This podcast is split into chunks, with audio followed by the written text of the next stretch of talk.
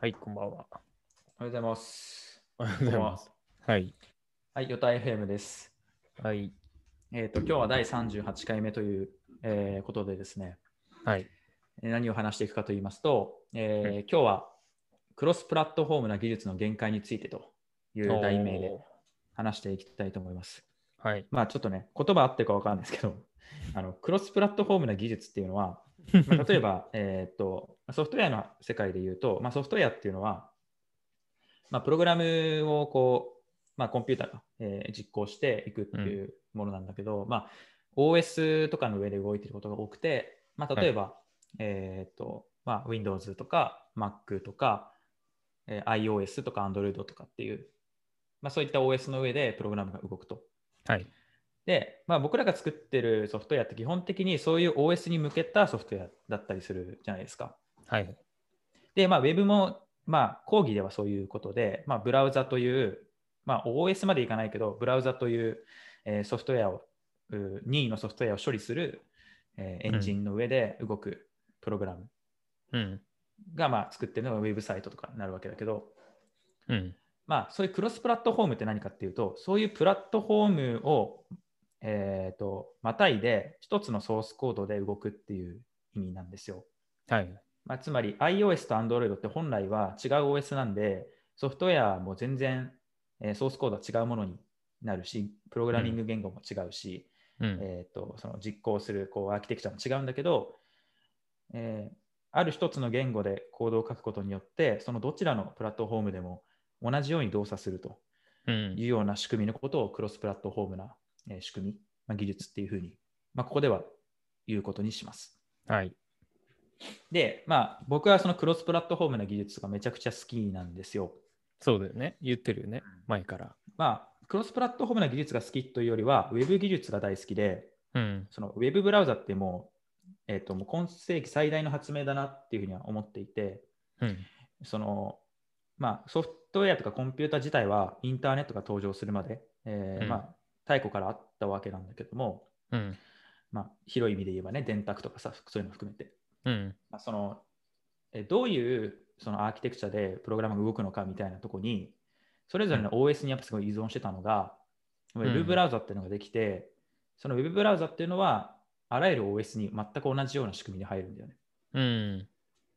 だからインターネットエクスプローラーで表示されているウェブサイトは、えー、と MacOS の上の Google Chrome で普通に同じように表示されるし、うん。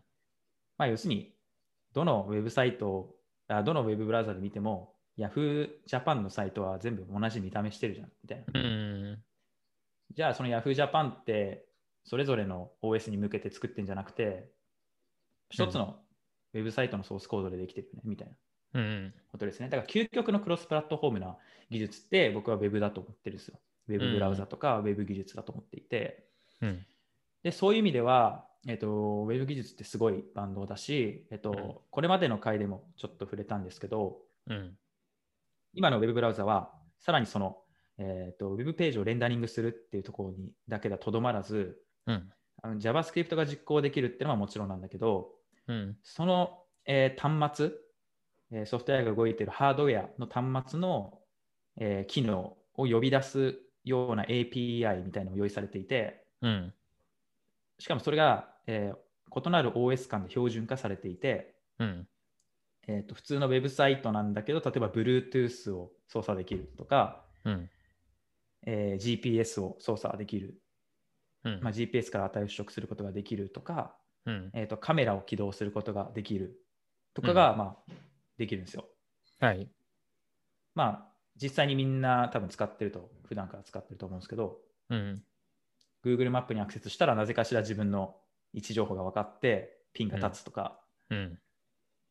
あるでしょ、うん。なんかああいうのは実は OS 側でちゃんとその GPS がその、まあ、OS だから抽象化されてハードウェアが抽象化されて OS の上にいるんだけどうん。その OS が GPS の操作をしてくれてそれをうん Web ブラウザに渡してで Web ブラウザがえー JavaScript に渡すんだけどうん。そこら辺が全部標準化されてるんですよね、う Web ん。技術ってだはい。からめちゃくちゃいいんだけどうん。で、僕はその Ionic っていうウェブブラウザーの機能、ウェブ技術で、うん。 iOS と Android のネイティブアプリが作れるっていう技術を今結構普段から業務でも使ってるし、んえー趣味でも使ってるんですけど、うん。これがすごく良くて、うん。まあ、例えば、えー三井住友の SMBC のうん。カードアプリ、銀行のアプリか、銀行のアプリとかでも採用されていたりとかして、うん。えー非常にいいんですね。いい話になってますよ。あーちょちょっといい話になってきちゃったんですけど、うん。まあ、実は今日は、 まあ、その良さについてはこれまでの回で語ったので、うん。今日はその限界、逆にね、悪いところについて語りたいなと思っています。なるほど。はい。もちろんその技術なので、良し悪しがあって、うん。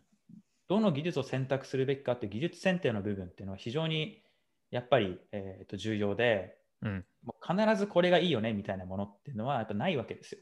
うん。どの技術を取ってもいいところ悪いところがあって、うん。まあ、そのソフトウェアを開発する時のその状況だったり条件だったりとか、えー求められているものに対して、えーと本当に技術者がちゃんとそこに適切な判断をしないとうん。サービスを作っていった後にその運用していく上で、えーまあ、非常に負債になってしまうんですね。うん。まあ、技術負債って言われるようなやつですね。うん。もうどう頑張ってもこうエンジニアが解決できないとか、うん。どんどんどんどん問題が膨れ上がっていってしまうとか。うん。なので、ちょっとスタートアップの方とか、あのベンチャー企業の方とかが、まあ、新規事業でプロダクトを作ろうってなった時に、うん。えー技術選定すると思うんですけど、その技術にを選定するにあたって、ちょっと心に留めておいてほしいなみたいな話をちょっとします。はい。めちゃくちゃ、ちょっと長い前置振りきにながってしまうね。この話になるとね、ちょっとうるさいんですけども。うん。で、ちょっと今日はモバイルアプリについて中心に話そうかなと思っていて、はい。まあモバイルアプリっていうのは、まあ iOS のアプリだったり、Android のアプリだったりするんですけど、うん。まあ、例えば iOS っていうのは、えー、と Swift って呼ばれるプログラミング言語で、えーうん作ることがまあ標準で、うんまあ、昔だと Objective-C っていう言語で、えー開発されることが標準で、えーとはいまあ、例えば、えー Apple の公式のアプリ、まあ、いろんなアプリあると思いますけど、メモアプリとか、時計アプリとか、まあ、そういうのは全部、えー当然、その Objective-C とか Swift で作られていて、うん。えっと、その iOS で動作する、えっとまあ、UI コンポーネントって言われるそのユーザーインターフェースを表示する仕組みがあって、まあ、それをこう直接書いてる。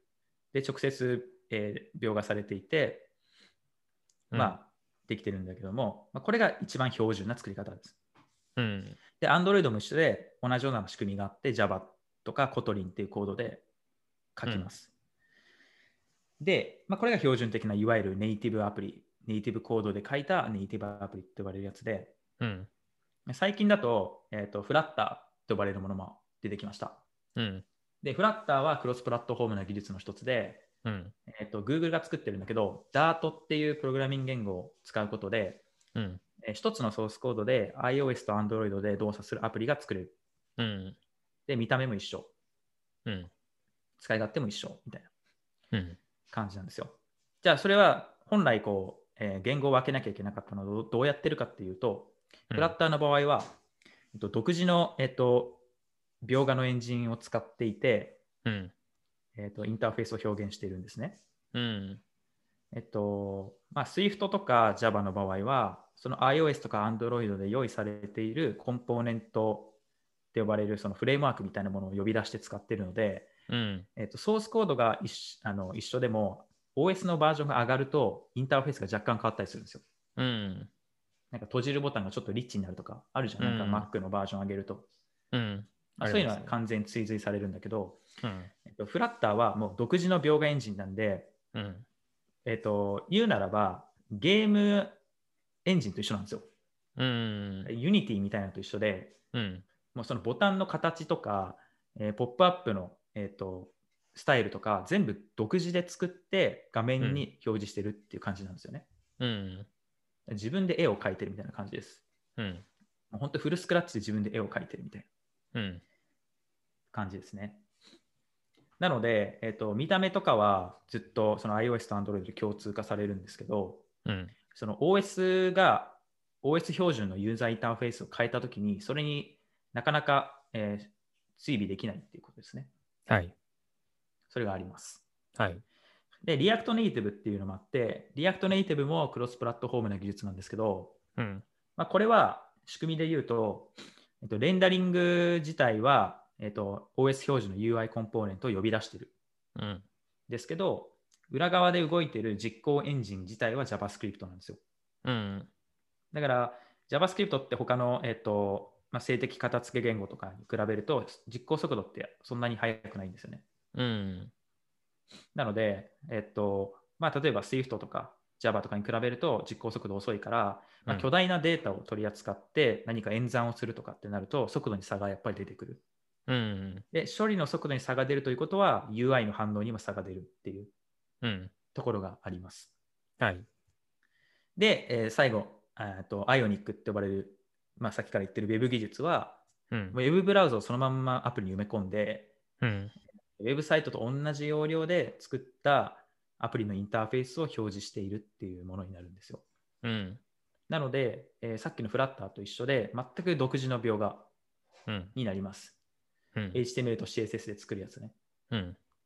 ただ、えっと、HTML と CSS なんで、まあ、割とその汎用的な技術じゃないですか。HTML と CSS って、まあ、誰でも Web 触ったことある人だったら触れるもので、えーはい見た目を変えることができたり、スタイルを調整できたりとかうん。できるんで、まあ、すごいこう、細かい修正とか、えー素早い修正がすごいしやすい。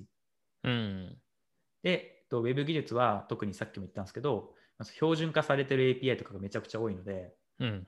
えっと、ちょっとこう、小難しいことしようと思ったときに、意外と Web API だとあるみたいうん。な、できちゃうみたいなのがあるんですよね。うん。まあ、大きく分けてこんな感じでクロスプラットフォーム技術ってあるんですけど、うん。じゃあその、それぞれやっぱメリット、デメリットがあると思うんですけど、うん。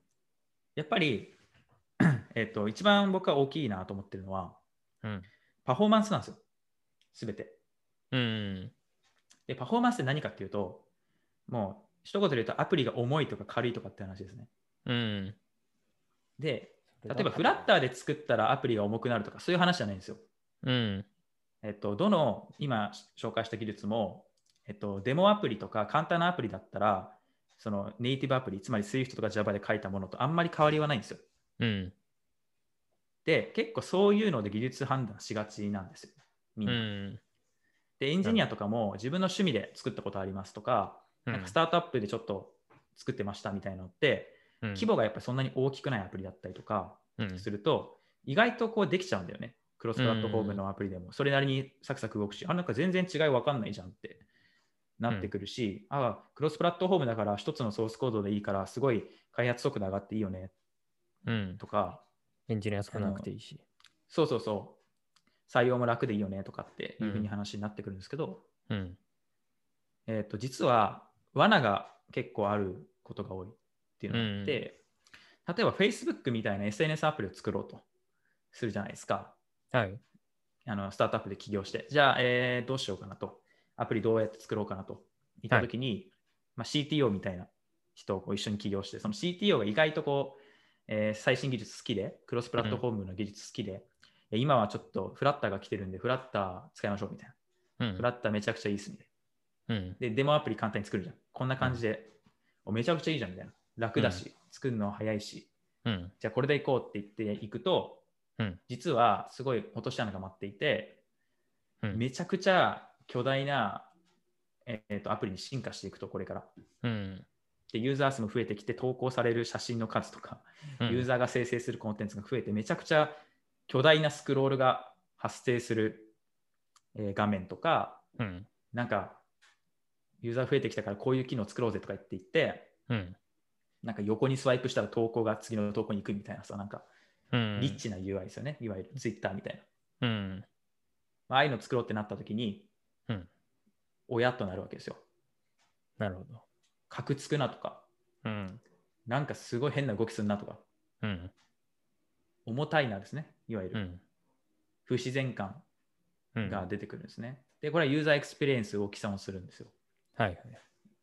で、なんでこういうことが起きるのかっていうと、まあうんそもそも、その、えー独自で描画してるんで、うん。えー得意不得意ってのはやっぱあるんですよ。うん。で iOS は iPhone ってこういうもので、うん。えーっとこういうふうに使われるよねっていうのをもとに最適化されてるうその蓄積されたその最適化のノウハウが詰め込まれてるその UI コンポーネントだったり、そういう仕組みの上で描画されてるんですけど、うんまあ、そのフラッターとか、えー、とそのまあウェブ技術とかって、まあ、特にそういうのがない状態で、うん独自描画で作ってるんで、やっぱりその不自然だなって感じてしまうような部分って出てくるんですうんまあ、特に Web 技術とかは、えっと、めちゃくちゃ楽なんだけど、その DOM っていう仕組みがすごいリッチな仕組みなんだよね。うんドキュメント・オブジェクト・モデルだっけ、うん DOM って。だったっけなだから、めちゃくちゃでかいスクロールとか実は苦手なんですよ。うんあのウェブサイトを使ってて、Google もそうだけど、ページングするじゃん。2番、3番、4番って。うんあれなんでやってるかっていうと、ページ部増やしたいっていうのが一つ。うんで、もう一つは単純にページングしないとめちゃ、そのブラウザが重くなるから うんなんですよ。うんつまり次のページに行ってリフレッシュしていかないと、うんあのブラウザが重くなっちゃうね。うんそういうところにあるんですね。はいつまり Web 技術は巨大なコンテンツには実は苦手なんですよ。はいまあ、正式に言うと巨大なコンテンツに対する描画のパフォーマンスが苦手なんですね。うんだから高速にスクロールしようと思うとすごいカクつくとか、うんめっちゃ端末熱くなるとかうんになっちゃうんですよ。うんだから最初のデモアプリでは結構いい感じじゃんと思って作っても、だんだんサービスが肥大化して、えー成長していって、機能も増えていって、やれることが増えていくと、実はだんだんだんだんアプリの使い勝手が悪くなっていって、うんしかもそれ直そうと思っても簡単には直せないと。うんもうこれは根底の問題だということに気づくと。はいはいまあ、そうすると、えーそれが負債になっていって、うんだんだんだんだんですね、こう、ユーザーの、ユーザーが離れていったりとか、まあ、UX がね、うん低くなってしまうっていうのがあるんで、すごい注意しなきゃいけないです。はいはいまあ、だからといって、じゃあ全部が全部 Swift とか Java で書けばいいってわけでもなくて、うんこれはもう本当にトレードオフ。うん例えば、えー、と三井住友の UFJ、あ、三井住友は UFJ じゃないか。三井住友の、うん三井住友だよね。三井住友だえ 三井住友の銀行のアプリって、その IONIC っていう Web 技術でできてるんだけど、うんでこれはいいのかって話なんだけど、これはもう本当に、えー、とその銀行のアプリがやるべき、えー機能っていうのが、もうこうだよねと、これとこれとこれだよねと、うんまあ、それ以外のものは別に優先度低いよねってういうふうになっんてきたら、えっ、と、その巨大なスクロールとか発生しないよねと、うん巨大なコンテンツとか出てこないよねってうんいうふうになる場合であれば OK なんですよ。うんこっちの方がスピード速いし、柔軟に回収できるし、うんしかも Web 技術だから落ちることとかないから、うんアプリとか落ちないから、ユーザーからしてもなんかあってもいいよねとかっうんていう判断ができる。うんそういうふうに要件定義できる場合は OK。全然使っていいと思います。なるほどうん、ただ、めちゃくちゃ巨大なスクロールが生まれる可能性があって、うんで、ちょっと重くなるぐらいならいいけど、これがメインの機能になりますとか、うんユーザーが毎日触る場所です。うんってなってくると、意外と負債になる可能性もあるかなと。うんでそこまで、その、えー CTO とか最初に技術選定する人が可能性を考えられているかうんで、クロスプラットフォームな技術のそのそれぞれの良し悪しについて理解しているか、うんまあ、流行りとか、そのなんか聞いたで投稿が多いからとか、そういうよくわかんない理由で選定し ないか、うんここが非常に進化を問われる、えーうんソフトウェアエンジニアとして、技術選定する人間として進化を問われる部分かなと。うん結構ね、フラッターとか、僕個人的にはすっごいあんま好きじゃないんですよ。おやっーぱりずっとモバイルアプリ作ってきた人間として、うんやっぱりその、えっと U えっと OS が標準で定めてるユーザーインターフェースがすごい洗練されてるものだなっていうのをすごい思っていて、うんユーザーが毎日やっぱりネイティブで触ってるようなものに準拠したものをやっぱり取り入れるのが一番最高のインターフェースだと僕は思ってるんですよ。なるほどだから勝手にかっこいいとか便利だと思ってインターフェースを開発しちゃいけないんですよ。うん発明しちゃいけないんですね。うん日々毎日使ってる、もう本当にもうこなれてるものこそが一番いいインターフェースなの。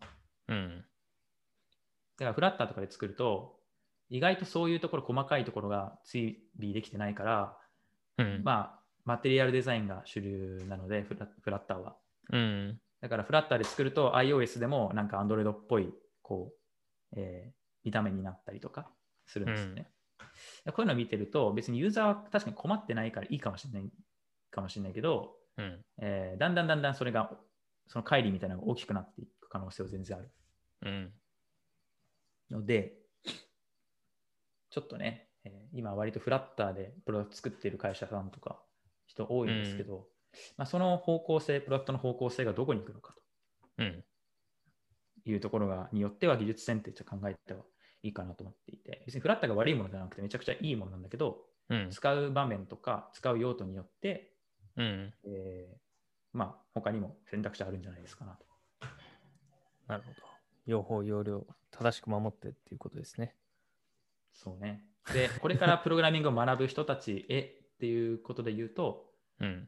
お金を稼ぎたいんだったら、うん。えっ、と、Swift とか Java をやった方が稼げるんじゃないかなって個人的に思っていて、うん。まあ、短期的には。なぜかっていうと、えっ、と、大企業がすごいバジェットを、予算のバジェットを持って、うん。アプリ事業をやりますってなった時に、うん。えっ、と、スピードも大事だけど、一番大事なのはおそらく UX なんですよ。うん。ユーザーに便利に使ってもらえるかどうか、サービスの価値を最大限に伝えられるかどうかっていうとこだと思うんですね。うん。で、開発期間もしっかり十分とって。うん。ってなってきたときに、おそらく技術前提としてクロスプラットフォーム技術を取る意味はないんですよ、そんなに。うん。そうだね。その方が確率的には多いでしょ。だから Swift とか Java 時間かかるし、大変だし、採用もお金かかるし、だけど、まあ最終的にはいいものを作りたいっていう。うん。まあ別に悪いものができるわけじゃないんだけど、他のものでね。うん。確実な手段を取っておきたいっていう意味で。うん。ってなってくると、そういうでかい予算とかバジェットを取れるのは、まあ、Swift とか Java のエンジニアがその恩恵を受けやすいかなと思ってます。なるほど。逆に Flutter とか React Native とかその Ionic とかのエンジニアは、うん。まあ、Ionic はね、ちょっとまた Web 技術なんで他の技術に使えるんだけど、うん。まあ、React Native もそうかな。まあ、Flutter とかは割と独自だから、うん。 Flutter とか、あれなんだっけ ?C シャープで書くやつ。サマリン。あ、ザマリ ン、そう。ザマリンとかね。まあ、ああいう独特なやつっていうか、独自なやつっていうのは、うんまあ、割とその、えー、と採用とかも今ない、あんまり今はね、まだ盛んじゃないからないっていうのもあるんだけど、うん。まあ、これからも、割とそのスピーディーなスタートアップとかベンチャー企業とか、もうすとりあえず改善のスピードが速いところを取るみたいなとこはいいかもしれないけど、うん。そうじゃないところでは、まあ、割と、えー仕事ないんじゃないかなと、個人的には思います確かね。うん、聞いたことないでしょう。まあ、俺うんが大企業の経営者でもやっぱそうかな。な。うん。うんただ自分がスタートアップで起業するんだったら話は変わるかも。うん。まず世の中に早く提そう供だしね。て、うん。 EDCA 回して、プロダクトマーケットフィットを狙いに行くんだっていうフェーズであれば、うん。えー一番スピードの速い選択肢を取る。うん。まあ、アイニックを取ったり、フラッターを取ったりするかもしれないけど、うん。でもサービスが成長してきて、予算が取れて、バジェットが取れてきたら、もしかしたら2、3年かけてフルリニューアルするかもしれない。うん。でそれをサンクコストっていうふうには思ってないと。うん。まあ、そういうのは、まあ、あるかもしれないけど、多分高いお金で雇うことはできないかもっうん。ていうところですね。はい。めちゃ一人語りでしたけど、いや、なんかそのあんまりウェブ技術いいよね、いいよねって言いまくってると、うん。悪いところ見ないみたいなところもちょっとあるかなと思ったんで、うん。えっ、と、まあ、あえて今日はちょっとその苦手なところ、クロスプラットフォーム技術が苦手なところについてちょっと今日は触れたんですけど、うん。まあでも、それをさっぴいても僕は総論、ウェブ技術が天下をこれからもあらゆるソフトで取っていくと思ってるんで、うん。えーっとでそのパフォーマンスの話も、まあ、ある程度計算機の技術とか計算機の能力が解決してくれるところあるので、うん。えーこれから CPU とかメモリとかの性能、GPU とかうん。が上がっていけば、当然、ウェブ技術もその恩恵を受けて、えーうんパフォーマンス改善されるんで、うんえーまあね、人間がやりたいことより技術のその、まあ、ムーアの法則じゃないですけど、うん。えー技術発展のスピードが速ければ、まあ、気にはならなくなってくるかなとうん。思います。なるほど。はい。まあ、モバイルアプリって結構リッチなことやりたがるじうゃん。ん。だから、モバイルアプリに関しては、やっぱりそのクロスプラットフォーム技術ってところにはシビアにならなきゃいけないけど、うん。ね、なんか自動販売機のサイネージとかさ、うん。電車のサイネージとかさ、うん。なんか電光掲示板とかさ、まあ、そんなの全部 Web 技術でいいよねって思。うん。そううだマジでね。。うんうん。はい、タクシー広告とかね。うん。はい C 広告、そうなのか。今、あ、もう多分ね、タブレットのタク。シーはね。ウェブだと思ああ、う。うん。ぽいね。ニュースとかも表示されてるしね。うん新聞の。まあ、あれの、あれが全部インターフェースが Web っていう可能性は高いかなと思いますね。うん。わかんないけど。まあ、それはもう当然というか、うん。うん、感じですけど。まあ、なので、こう、クロスプラットフォーム技術が全部万能ってわけじゃない。ないのでなるほど。マイルシェアでもね、もしアプリ作ることがあったら、ちょっとうん技術選定にはシビアになってください。はい。あ別にわかりました結果リアクトネイティブ使うこと思ったとか、うん。全然それはいいんだけど、そのまでのプロセスにこういう思考が入ってるといいかなと。はい。すみません、偉そうに語ってしまいまいしえい いやえ。ヒ普カルは段ねどっちも作ってるしね。Ionic でも、ネイティブで Swift とか Java 使ってもた。そうで す開ね。発してるし。すべての経験があった上で、うん。まあちょっとフラッターについてはあんま書いたことないんですけど、フうラッターはやっぱりこれフラッターだなって分かりやすいよんね。すごい、その UI とかも独自描画だから、フラッターが用意してる標準のやつ使ってるじゃないですか、みんな。 うん。割と。だから、あ、これフラッターだな、みたいなの速攻でわかるし、うん。 iOS のページ遷移とかの、ページ遷移のなんかトランジションの挙動で、これはネイティブの,、ね、あの UI ビューコントローラーなのか、えーね、フラッターなのかみたいのはさすがにうんわかる。それですごいフラッター増えてきたなっていうのを感じている中で、うん。でもやっぱフラッターで使えたアプリ、全体的にちょっとクオリティ低くないっていうふうにはやっぱ思ってたので、うん。思想的に使えないということです ね。うん、フラッターが悪いっていうよ りは、その、なんというか、うん。現うん、悪いとかいいとかではないんですよね。これはうん向き不向きがあるっていうところです。そうですね。はい。なんか話長くなりましたけども、すいませんでした。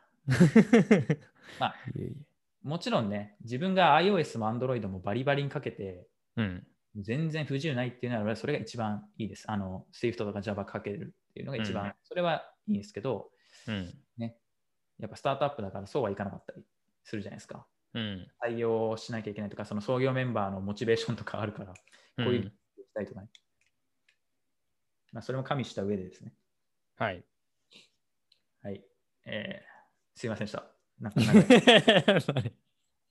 いやいや、改めて。で、これはエンジニアだけに言ってるわけではなくて、なんか割とその意思決定をする人、まあ、会社の社長だったり、プロジェクトのマネージャーだったり、うんまあ、そういった人にもすごいぜひ聞いていただきたいなと思っていて、うん。なんとなく、ああ、なんかフラッターって流行ってるからこれがいいんだろうなって思ってる人ってたくさんいると思うんですよ。うん。けど別にフラッターが今までのものを全部覆すものではないし、うん。他にもいいものとか悪いものもあって、うん。そういうのをこう、えー概念だけでもですね、うん。理解するだけで、意外とこう、会社の未来を救えるかもしれないし。うん。っていうとこ全部、すべてがフラッターになることは、ほぼほぼありえないしね。まあ、ね、わかんないけどね。 もう iOS と Android が、あの、あい Apple と Google がね、うん。全部フラッター採用しますみたい な。それはもう OS 標準が変わるってことなんで、えーそうそれはそれでいいかもしれないけど、 まあ、ほぼほぼ。まあ、ほぼないですね、そうれで。ん。なので、えー便利なものには落とし穴がつきがちなので、はい。新しいものにも毒がありがちなので、えーしっかりそこを見極めた上で、自分に合った、えー選択をしましょうという回でした。はい。はい、長くなりまして申し訳ないです。いえいえ。 じゃあまた、えー次回お願いします。はい。お疲れ様です。お疲れ様です。